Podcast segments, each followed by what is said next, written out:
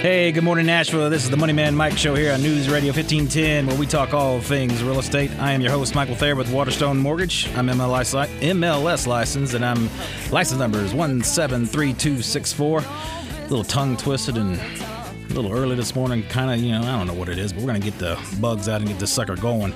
We got an outstanding show this morning. We got two two new superstars here in the house. We have Miss Alicia Griffith from the Wilson Group. Alicia, Alicia. Alicia. Alicia. Alicia. Alicia. I always mess with everybody's names on the first time around. I always mess with them, give them a different name, twist them around, but everyone gives me a grief, hard grief time. So you a know. little nickname. You nickname us. nickname, and then you're my wine lady. But that's a different story. It's off to the side. but you also call me the float man, so that's a different story as well. So Very true. that's all side talk. But in any event, Alicia from the Wilson Group. How long you been in the real estate business? I got my license in 2008. And why are you in this crazy business? I love it. I've always loved it. What's uh, wrong with you? I know. It's great. It's a sickness. It's an addiction for sure. It is an addiction, that is for sure. So what what keeps you what I mean, what's the motivation? Why do you love it so much? um, I think I'm a risk taker. You like the risk? I like the risk. It's a fun game. It is a fun game. I mean, trying to take them, put the deals together, take get the people. You know, hey, I want to go buy a house, but I only have this, I have that. I, you know, it's for us, it's the same kind of equation, the same game on our side. They have X credit, they have X down payment, but they want to go buy a four hundred thousand dollar house, but they have you know enough money to play with for a thousand dollar payment, but yet you got to figure out how to make that work, and then you've got to find them the house and the neighborhood they want, and the with the amenities that they want, and everything else. And I don't know how you do it. Yeah, I think what keeps me going too is I love that I, you never know. People think they know what they want and where they want to be. Yeah. And sometimes through the process, it changes so many times. And I'm always thinking, you know, well, just calm down because we don't really know. Something's going on. There's a reason we didn't get this particular house. Mm-hmm. Yep. And then it's always fun to look back at the end and say, wow, that's why you didn't get that particular Yes. house. Either you're either you got a job promotion or you were, you know, moving or you're pregnant. Now you're having another child. things happen for a reason. I always tell people things happen for a reason in this business. It's crazy. I mean, it's just it's crazy. It's crazy. But then we also have Miss Darla Boozlow. I always like Boozlow. Ouzelo. What is it? Is it French? Was it? What It it? is French. It is French. Yeah. I said I've married a French New Yorker. How much crazier Oh could I get? Oh my God, Brian. Yeah, God, right. God bless you. Darla Boozlow from ABC Insurance Group, and I tried to say that the first time Dar- I mean Brian was on a show, and it came out ABC's or it came out too fast one way, or it was too early in the morning. I think we're still at six o'clock in the morning, but uh, ABC Insurance Group. And how long have you been, or actually, how long have you been in the insurance business? So, insurance business since 2004. 2004. That's when we opened our first agency. And you were one of the first individuals that I called on back in 04, if you can For believe real? that. For real. We Yep. were one of the first ones. You were. Yeah, I was in healthcare sales. And Brian said, Darla, I need help growing this business. I was doing referral development in healthcare. And I said, okie dokie, I'll come on board. And I came on board and I put together these lovely little packages for mortgage Yeah, I companies. remember that. Started researching them, and you were in Brentwood at the time. Yeah, I came over, and the rest is knocked on history. the door, and there it is. There it was. Man, it's a lot has changed since then. But I mean, you guys have gone from being with the bigger. I mean, I don't want to jump into that part of it because we're going to talk about that more and later. but- captive might be. We started with the captive. yeah, yeah, Yeah, we sold you- one type of company. exactly. Yeah. And now you guys have the ability to really take and put a a client with the proper insurance product that they need to be with versus being captive and only having one product to put them with. Exactly. Yeah. Yeah. It's it's cool. I've learned a lot from working with you guys and watching you guys help clients and all that good stuff. So, what keeps you in the insurance business? Because I mean, to me, I look at that and I'm just like, oh my, no, no, no, no. That's a really good question. And I'm trying to come up with a really good answer. What keeps me in it? Um, there is a certain component to it to helping people Yeah. and helping people understand what they need. Right. Because I definitely think this is a business where people really have, you, you tell somebody, oh, you have 100, 300 auto limits, and they have no idea what you're talking Yeah, about. none. Or you talk about their homeowner's insurance and why they need certain coverage. Right. They have no idea what that means. Yes, totally agree. And so it there is a, a element of helping people to it that I'm a social worker by trade, by education, so I think that's the social worker in me. Yeah. Now, I know you're married and one son. How old is. Bronx? Actually, two daughters. Yeah, that right. One, two, two kids, one daughter, one son, Yeah. two dogs, Three dogs. three dogs. Yeah, we adopted another. When did you do that? It's been about a year, oh wow, Hank. We now have another boxer named Hank. jeez. Mm-hmm. Now, you have One son. One a son. Teenage son. any animals? Uh, lots of animals, yes. About to say, I, I thought you were animal lover, but I couldn't remember. yes, large 100 pound dogs and There's nothing wrong with that. cats running around. It's, yeah. I live on five acres just right inside Nashville, but it's, I've tried to make it as close to a zoo as possible. What's wrong with that, man? What kind of what kind of dog is it? I have a German Shepherd and a Golden Retriever. There you go.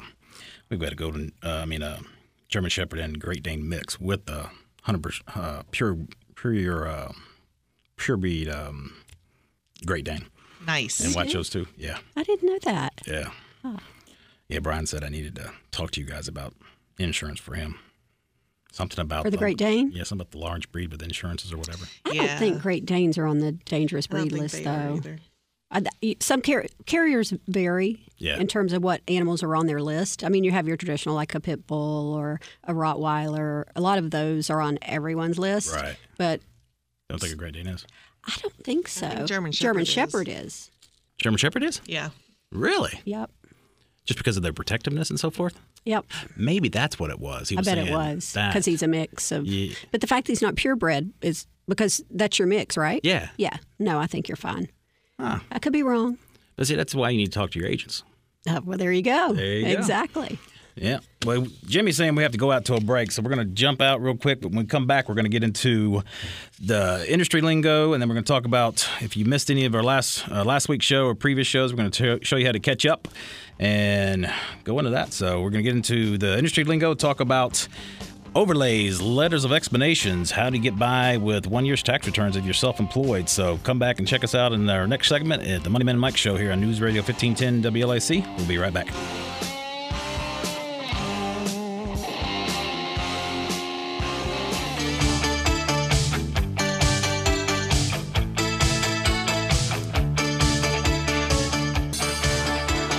Hey, welcome back to News Radio 1510 WLAC. You're listening to the Money Man Mike Show here, where we talk all things real estate.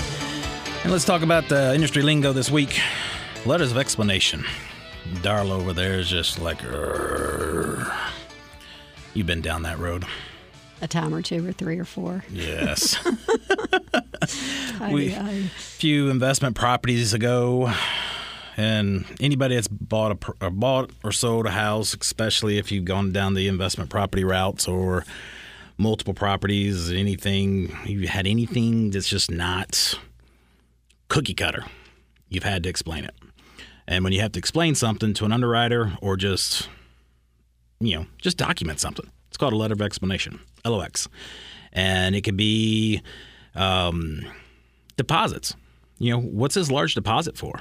You know, um, you know, it's money from such and such. That's a letter of explanation. It, they can be a pain in your butt. They can be just downright irritating, but yet at the same time, it's one of those things of you, when you understand the fact that every file at some point is going to get audited and reviewed, and someone's going to pick up that file somewhere, and they don't know you. They don't know me. They don't know anybody that was associated with the transaction. And that person's going to pick up the file and they're going to have to be able to literally read it from cover to cover and connect the dots. And if they can't connect the dots, they're going to push it back. And then when they push it back on the lender, the lender is ultimately going to come back to you if they can't answer the questions and satisfy the auditor. So the better, the better job that the lender does explaining everything, i.e., the letter's explanation, the easier it is for the auditor to connect the dots, and that's why lenders ask for letters of explanation. So go ahead and don't fight your lender, but go ahead and provide them the letter of explanation and smile and mumble and grumble under your breath and hang up the phone or whatever. Um, I always like to explain it to people as, you know, the bank is actually buying the house for you. Yeah. So we we have to do these things even though they're annoying. oh, true. You know, they're protecting themselves. And then, you know, if I'm working with a buyer and I've got several months, I always like to say, listen, just keep your ch- checking accounts very clean. Mm-hmm. You know, if your baby's sitting on the side, please don't deposit that in your account. Or if you, please call Michael first and ask him how to deposit that or Yeah, I mean- how he prefers you to deposit that. I mean, if if if you got some, if you do have an, a situation like that, if you if you have the luxury to where you can open up a second account to where it's nothing but cash, and you don't need that cash, you know, for your regular everyday stuff, then that's your cash account. And you can go pull cash and you know do what you want with that. And your regular payroll check comes in through your regular checking account. That's cool. And then we don't have to source all these cash deposits into your regular checking account, which I know that's probably not realistic for everybody's situation, but yet if you if you have that ability or you have multiple accounts to where you can kind of keep that stuff separated, you know, in investment properties. If you have an investment property account and you're not commingling those funds and you have all this stuff going back and forth, it just makes it easier to keep things separated. And the easier you keep things separated, the easier it is to document everything, and it's just it's the easier it is to present stuff to an underwriter. So the less questions they'll have when they look at it and go, "What in the world?" Yes. You've never had that happen before. No. We're gonna move on from that. All right, so overlays. Think of overlays like a lender overlay is um I thought I had a good way of explaining this. Think of it like um All right, automotive. Chevy. There's also GMC. And then there's like Dodge and Chrysler. There's Nissan and Infiniti, Toyota, Lexus. They're they're basically made they're similar, but they're yet not the same. Okay, you with me? Fannie Mae, Freddie Mac, they basically make the conventional lending rules. So they basically say, here are the lending guidelines, all of you banks. The banks then take all of the lending rules and then they say, all right, we're going to create some additional rules. And they slap some additional rules on top of them. Okay? So think about it like if you're going on vacation, you can go buy or you can go rent this condo that says, hey, no pets allowed. But yet this condo right next door says pets are allowed. That's you're all you're talking about is overlays, restrictions, additional rules, where it's exact same product, but yet one it's allowed in one, but yet right next door it's not allowed. Does that make sense to you guys? Yep. Yes, that's why we I toss all of those questions to you.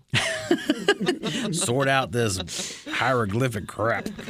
But yeah, I mean, it's overlays can be extremely frustrating because they can they'll vary from lender to lender.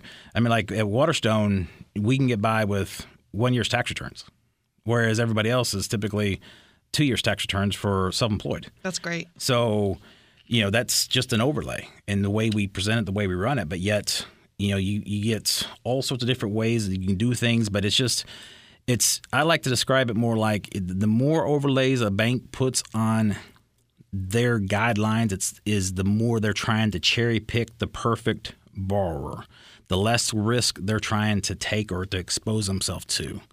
And, they're going to be more um, or less willing to do. Um, um, I want. I don't want to say. I don't want to say a uh, a marginal loan or anything like that. But yet, they're they're just not to. They just don't have an appetite to do um, anything that's outside what they deem as their box. I guess you'd say. Does that make sense? Insurance companies are a lot like that. And they're very very selective, Yeah. very picky. When I mean, they don't need to be that selective, that picky.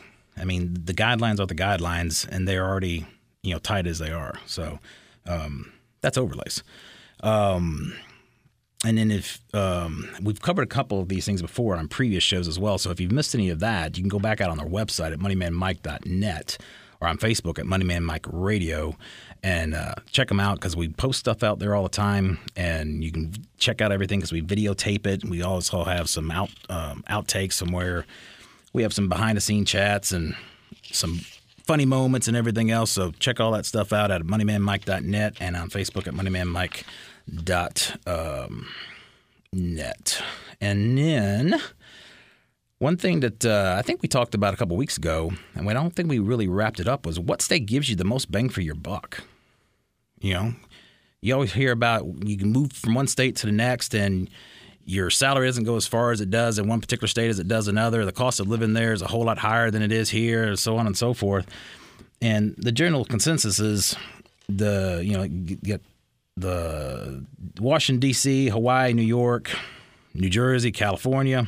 They have the highest cost of living. So if you have a you know the average the benchmark is hundred dollars. How far will 100, 100 bucks go? Washington D.C. You can only buy eighty five bucks worth of goods for the same for hundred bucks. Hawaii, 84, New York, 86, New Jersey, 88, California, 88. The lowest cost of living, Mississippi at 116. Would you believe that? 116 in Mississippi. Hey, Jimmy, where do you think the next place is? Definitely not Nashville. Come on, man. Nashville's probably what? 92? No. No, it's not. It's surprisingly not too far off the top. Of, uh, actually, it's in the top 10, but it's not too So, far. you, so you're saying what's what's the lowest besides Mississippi? Is that the question? yeah. Ah, wow. That's a good question. It's gonna make it- Arkansas. No, no, no. It's going to make a few of these people in the South happy with it being football time. Alabama. There you go. Them Roll Tide fans out Oh, there. okay. No, I'm not a Roll Tide fan. Let me just be To clear. clarify that, Yes. Hotty toddy. Hotty toddy, Ole Miss. I'm There from New go. Orleans. Where does Louisiana fall on that list? Uh, not too far off. It's 110. Hmm. 110. Uh, top five is Mississippi, Alabama, Arkansas, South Dakota, and Kentucky. Imagine that. 116 in uh, Mississippi, Alabama's at 115, Arkansas at 114, South Dakota at 113, Kentucky at 112, Tennessee's at 111, 111 Mm, wow. um, Louisiana's at 110. So they just break it down by state, not by city. Yeah. Okay. This is by state. So, rather interesting article. You can go out on our website uh, and get out on uh, Facebook at Moneyman Mike Radio and check this out. It's it's out there. What state gives you the most bang for your buck? So, if you're looking to relocate or you're wondering why all these people are relocating to Nashville from California, Illinois, who is actually breaking even right at $100, um, Virginia, New York, any of these places up in the East Coast that are sitting at $92, $88, $84, you'll start to understand their cost of living is a whole lot higher than ours. So there's multiple reports that we have out there on our website that you can check out and see exactly why. But we've got to jump out to another break real quick. And if you've got your house on the market and it has not sold relatively uh, quickly, and when I say quickly, in less than 30 days, you need to come back and uh, listen to what we're going to talk about next because you might have it priced too high. So, you've been listening to the Money Man Mike Show here on News Radio 1510 WLAC. We'll be right back.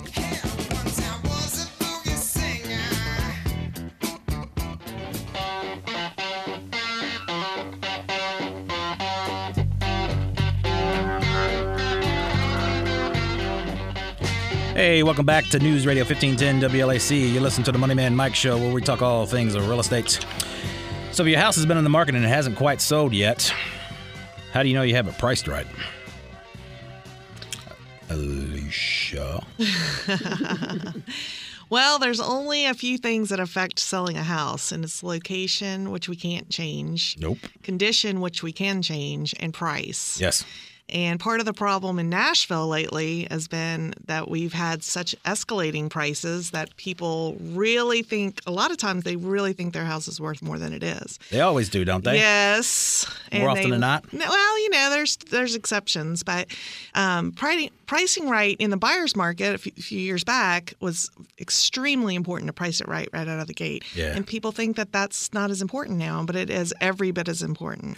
Yep. And and the thing is, is people are afraid that they might sell their house too low. Like, oh, you cannot price it too low. If if we price your house too low, I promise you, you will have multiple offers. People stampeding the door, bidding you up. Yeah. You know that kind of thing. So, um, it's still vitally important to price it right.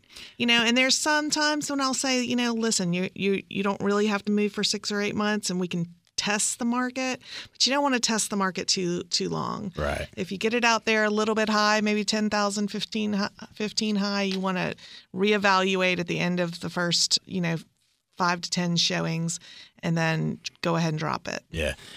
There's a cool triangle that the um, National Association of Realtors put out there about the impact of price uh, visibility. And it's cool how you can actually look at it. And if you put it right at market price, if you, your listing that is, of you, capture about 60% of the potential buyers will see your property. But then if you put it at up to 10% below market value, which is counterintuitive to most home buyers, I'm home sellers because they're like, why am I going to sell my house or why am I going to list my house for less than what it's worth, you know? Mm-hmm. And to trying to get them to understand that right out the gate is is difficult, mm-hmm. you know? And yet they don't understand or, or can, can grasp the fact that okay, you just increased the visibility of the number of people that are going to see your property from 60% to 75% and create that feeding frenzy like you just described. And now all of a sudden, you've created a bidding war. Correct. So And- you're going to get more. Yeah, and say let's say we're at right around two hundred thousand or three hundred thousand, any kind of break like two fifty, um, and somebody says, "Oh, I really want to do two fifty nine. I'm like, in uh, in a lot of situations, if that if two fifty nine is a little going to be a little too high, then get down to two forty nine because you're going to have people that are going to cap their searches at 250 Yeah. and they're not even going to see your house at Right. 259 and you would have been happy taking 249 Right. then the house can sit on the market it can get stale and then you end up taking 239 Yeah, yeah. And then you know you look at this this impact of price and visibility triangle, and then you go the exact opposite, and you price your house ten percent above market value, and you drop the number of people from sixty percent down to only thirty percent of the peop- of the potential buyers now see your property. So you went from sixty percent of your people seeing your property at market value up to 75% of the potential buyers seeing your property when you priced it just 10% below market value to cutting that all the way down to only 30% by being greedy and asking for 10% more of market value. Mm-hmm. And the bottom line, Mike, is that people, buyers want to feel like they got a good deal also. Yeah. And the the house buying process is a, you know, it's a 30 to 45 day process. And there's home inspections and everything else. And if the buyer feels like they're getting a great deal, they're going to be a lot less, they're going to work with you through those inspections and appraisal contingencies a lot better than if they think that they've already overpaid for a house that has been on the market for three to four months. So, how do we convey to Mr. and Mrs. Home Seller that, hey, trust us, list your house five to 10 grand below market value? Yes, we understand you want to list it at, let's say, 255, but trust us, list it at 247 or 248, and you're going to probably get 255 or maybe even higher. You're going to get what you want. How do you how do you convince them of that? How do you how do you you know get them to play ball with that? Well, ultimately, I work for the seller. So I just have to put the information in front of the seller. And then if a seller ends up saying, no, I want to list for 259 decision, yeah. it's their decision. And that's what I just do, you know, do my, do the best at marketing and such. And then we evaluate again, like I said, after five to 10 showings, if, if you're not getting an offer within the standard rule has been with in the first 10 showings, if you haven't had an offer in 10 showings, you're overpriced Yeah. or your condition is not right which hopefully if you list with me we've tried to fix your condition before before we put it on the market How many people um, want to go ahead and get an appraisal up front?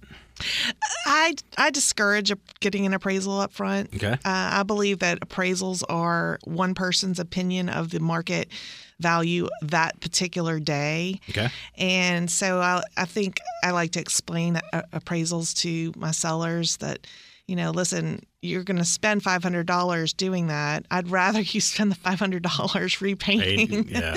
um, because the bank is the one who orders the appraisals. And like I said, it's one person's opinion on that day. And in, you know, in 30 days, two more houses on your street may have sold Yes, for higher than true. today. So today's value is not tomorrow's value. And those comps could sway either way. It could be a positive comp or, uh, unfortunately, a negative comp. as well. Exactly. Exactly. Then what about home inspections? Go in and get a home inspection done ahead of time. Um, so that's sometimes I do that, sometimes they, I don't. Okay. Um, there's there's different pros and cons to that. Um, if I think that the house needs a tremendous amount of work, then I might go ahead and offer that Okay. as an option. But for the most part, no. No. Um, I've got a lot of uh, subcontractors at my disposal. So once once I get the home inspection back from the buyer, I can pretty much knock out the the you know the, the list of repairs pretty quickly. Okay. Um, but that being said, if the house is in really bad shape, then we want to knock out some of those things prior to because we also don't want to scare the buyers off. True, true.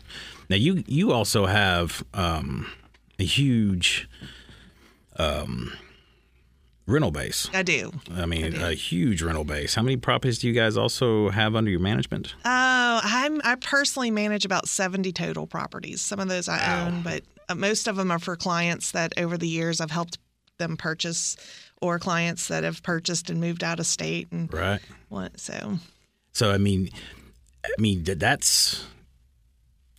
I wouldn't even. It's like wow, seventy properties, man. Now you, Organization, right? I was I have about a to say, Great organization. I have a great assistant. I'm thinking about you over there, darling. You guys have rental properties, and I'm Yeah. thinking, okay, that I know how many you guys have, and I know you have an assistant, but yet I'm thinking 70 properties. I know. Sometimes I forget, and then she reminds me just how many doors we manage, and I go, uh-huh. "Oh wow, no wonder I'm tired," or no wonder she's tired. Yeah, I was about to say, you need another assistant. so, I mean, you guys, you, I mean, when you take somebody, um, so you- market that in a way for somebody of, hey, if you got a, um, somebody that's looking to move or you got anybody coming in relocating, do you try to help anybody in that way or is it just some, for renters that Yeah. need a place. Um, I get people that call me every now and then, and I usually always between seventy properties. I always have something coming up available. yeah, Um, but for the most part, there's so much. There's so many apps out there, and so many ways for people to find rental property that Yeah. it's usually better for them to just do their own thing. do their own thing. Yeah. Mhm. Just like I mean, we we we don't get involved with too much of the rental stuff as far as renting property, so I'm kind of out of touch with that. So it was just kind of curiosity there for me. Absolutely. So, but I was thinking 70 properties. Holy smokes! That's a lot to manage. Could you imagine that? No. I would need an assistant for sure. It's and really- should it- be organized, but I it's would a- definitely. It's a well, it's a well greased machine. Once you once you're managing 15 down. or 20, you might as well take on. It's like having on multiple children. Once Oh. you've got a few, have Oh them. no, no, I don't know. Could you imagine Brian's head spinning with that? Of course, I only have one child. he would have loved to have had about ten. but of course, No, no, no. that didn't happen. We got to jump out to a break. When we come back, we're going to talk on another reason why houses are selling so quickly. And then we're going to get into insurance and talking about why insurance companies are not the same and why you need to compare. Been listening to the Money Man Mike Show here on News Radio 1510 WLAC. We'll be right back.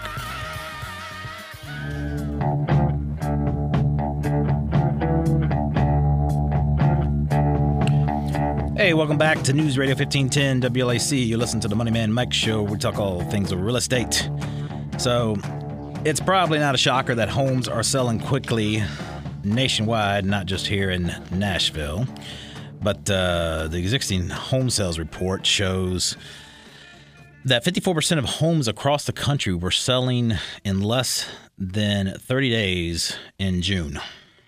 So they the July numbers are not out yet, but um, I mean Nashville. I mean, if it's priced right, What is Nashville's statistic? Days, hours, depending I- on where it's at. Yeah, I mean, Depending. Yeah. You're still having to price it correctly. yeah, if it's priced right, oh my gosh, it's gone. but you see the multiple. You have to see the multiple offer situations. We, we do, but so it, much it's now. starting to soften a little bit. Yeah, Yeah. Now, what do you attribute the softening to? I mean, you have the back to school kind of rush, the slowdown of all that kind of stuff, but are, are you seeing other things Well, to in that? my nine years of selling real estate, summertime always goes into a little bit of a lull and Mm-hmm. then picks back up in September. So, um, so July was slower for me, but then probably I had probably six or seven closings in August. Stuff that was working all summer, Right. and then um, September, October, November will be pick up again. December and January will slow down a little bit, and then Yep.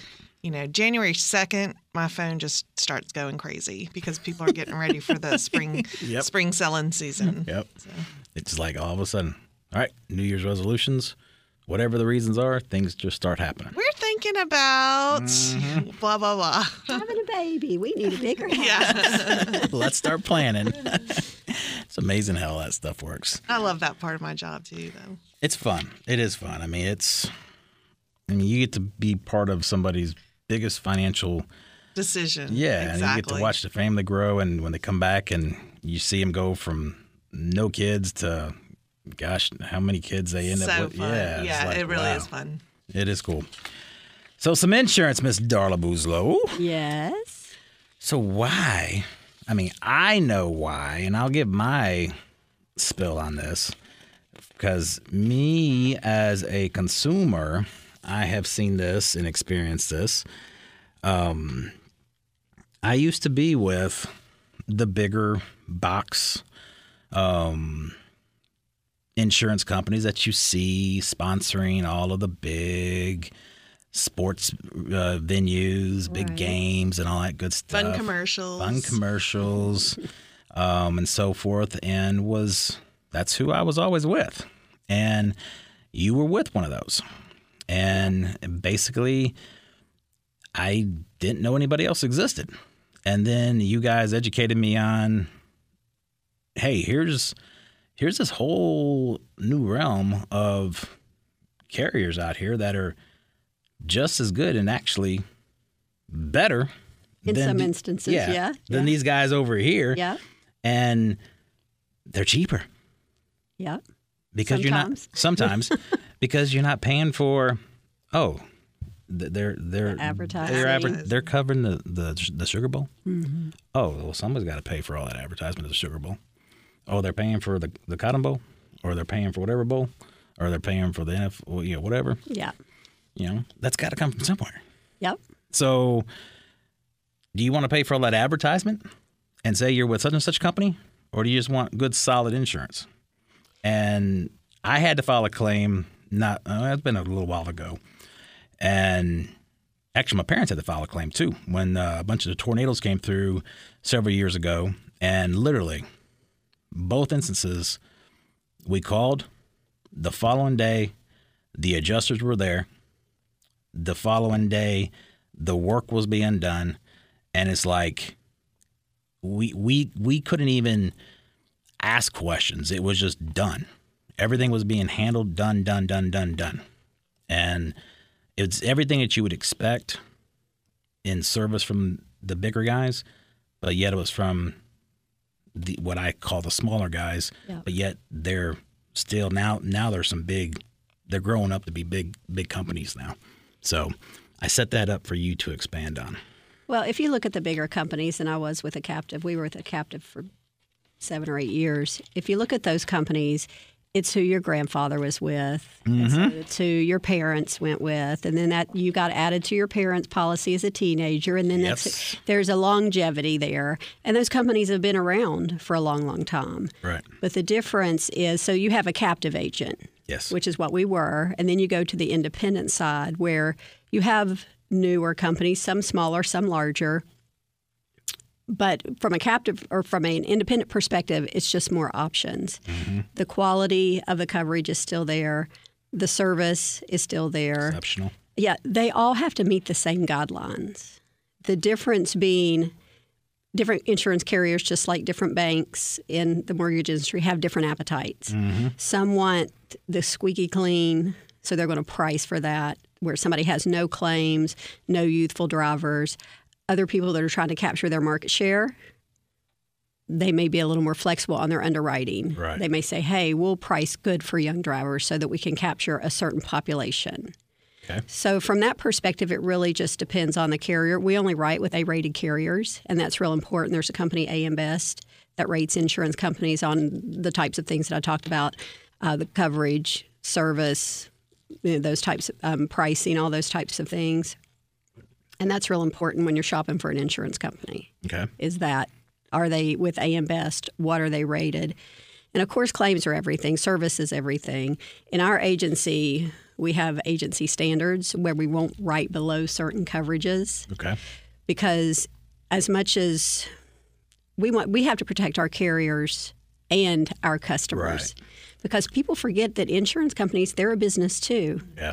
You know they're here like anyone else to make money Yeah. but they're also here to pay claims when the time comes to pay claims You got people trying to scam you guys out of things and setting you up as well. oh you don't even know it, it's crazy Yeah.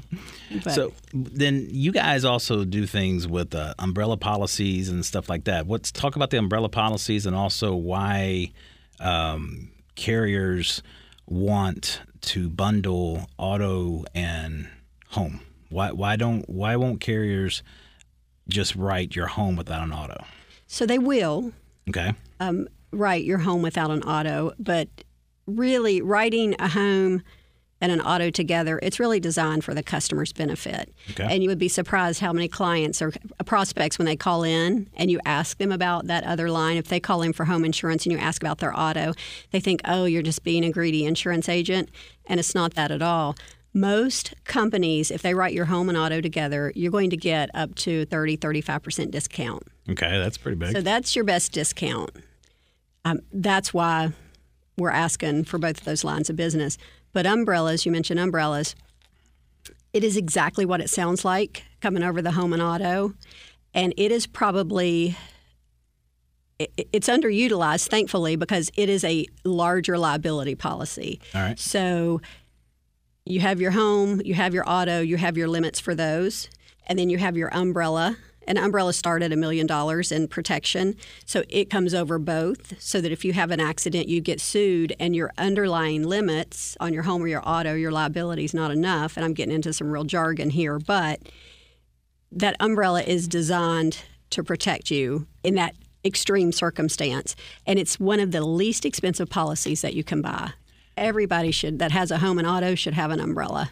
Yeah, because that, that was one thing that shocked me. Because when you guys started showing us the numbers with that, I mean, it was like, a, I mean, like a couple hundred bucks. I want to say with a couple scenarios we saw. But yet, if you had some someone fell on your property and they had some sort of serious injury, I mean, like you're talking five hundred thousand dollars worth of you know medical bills, mm-hmm. and that exceeded your homeowner's you mm-hmm. know policy, or you were in a car accident and that mm-hmm. exceeded the three hundred thousand in your automobile. Yep. Now all of a sudden your umbrella policy would basically protect you and kick in at that point. And if you don't have an umbrella, the lovely lawyers are going to come after you to get that money for their client. Yeah. And then So, and where's it going to come from? It comes from your 401k that you've worked so hard for, Your your, savings account, your home equity, and it, and it happens. Granted, it's kind of extreme situations, right. but it does happen. Right. And when you're on the other side of the fence where it's happened to you, you know, you get the reason for the importance of it. Yeah, yeah. And there's plenty of people out there that have had those experiences that will tell you get an umbrella. I mean, it's just you need to just sit down with somebody like Darla to be able to understand why you need to look at everything as a whole, look at the possibilities of worst case scenarios, and just plan for everything. Just like you need to sit down with a financial advisor and plan for the best, you also need to plan for the worst. You know, it's funny when you mention a financial advisor because we work with a lot of them. Yeah. Because basically, I'm saying to them, my job is to help protect everything that you're helping somebody build. Bingo. That's it. Yeah. So, well, Jimmy's saying we've got to go, man. So uh, he's playing the music, saying we got to get on out of here, man. But hey, call Darla. All of her contact information is going to be on the website. If you got any insurance questions, and call Alicia. All of her informa- information will be on the website as well at moneymanmike.net and out on Facebook at Moneyman Mike Radio. You've been listening to the Moneyman Mike show here on News Radio 1510 WLAC. We'll be back with you next week. Have a great day.